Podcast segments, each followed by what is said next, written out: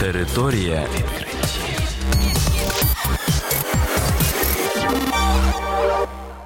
Це програма «Територія відкриттів». Кілька слів про новітнє та надзвичайне. І я, ведучий Богдан Нестеренко. Вітаю вас, шановні слухачі. В цьому випуску ви дізнаєтесь про таке.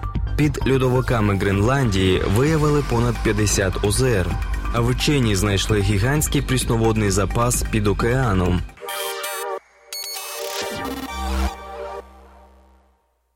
Вчені виявили п'ятдесят чотири невідомих досі озера з рідкою водою під льодовиковим щитом Гренландії. Про це повідомляє бі бі сі з посиланням на дослідження вчених зі США і Великобританії. Зазначається, що виявлені в Гренландії підлідні водойми не такі великі, як в Антарктиді, де налічуються близько чотириста сімдесят озер.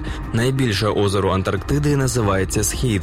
Його протяжність досягає двісті п'ятдесят кілометрів, а найбільше озеро під льодами Гренландії всього шість кілометрів завдовжки. На відміну від антарктичних озер під льодом, які зазвичай формуються між внутрішніми розколами, ці нові гренландські озера в основному розташовані на краях щита під льодом з відносно повільним рухом. Більшість з них стабільні, розповіла Джейд Боулінг з університету Ланкастера.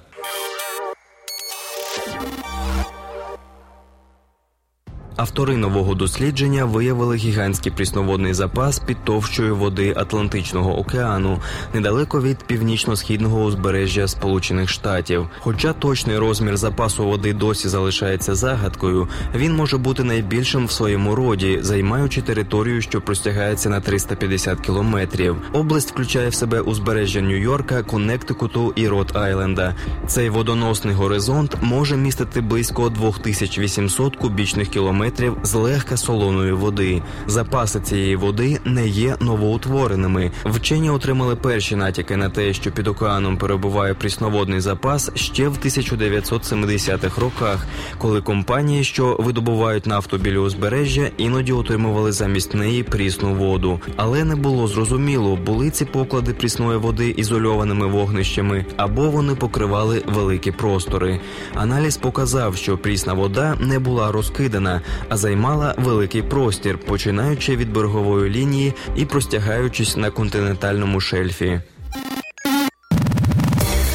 Територія відкриттів.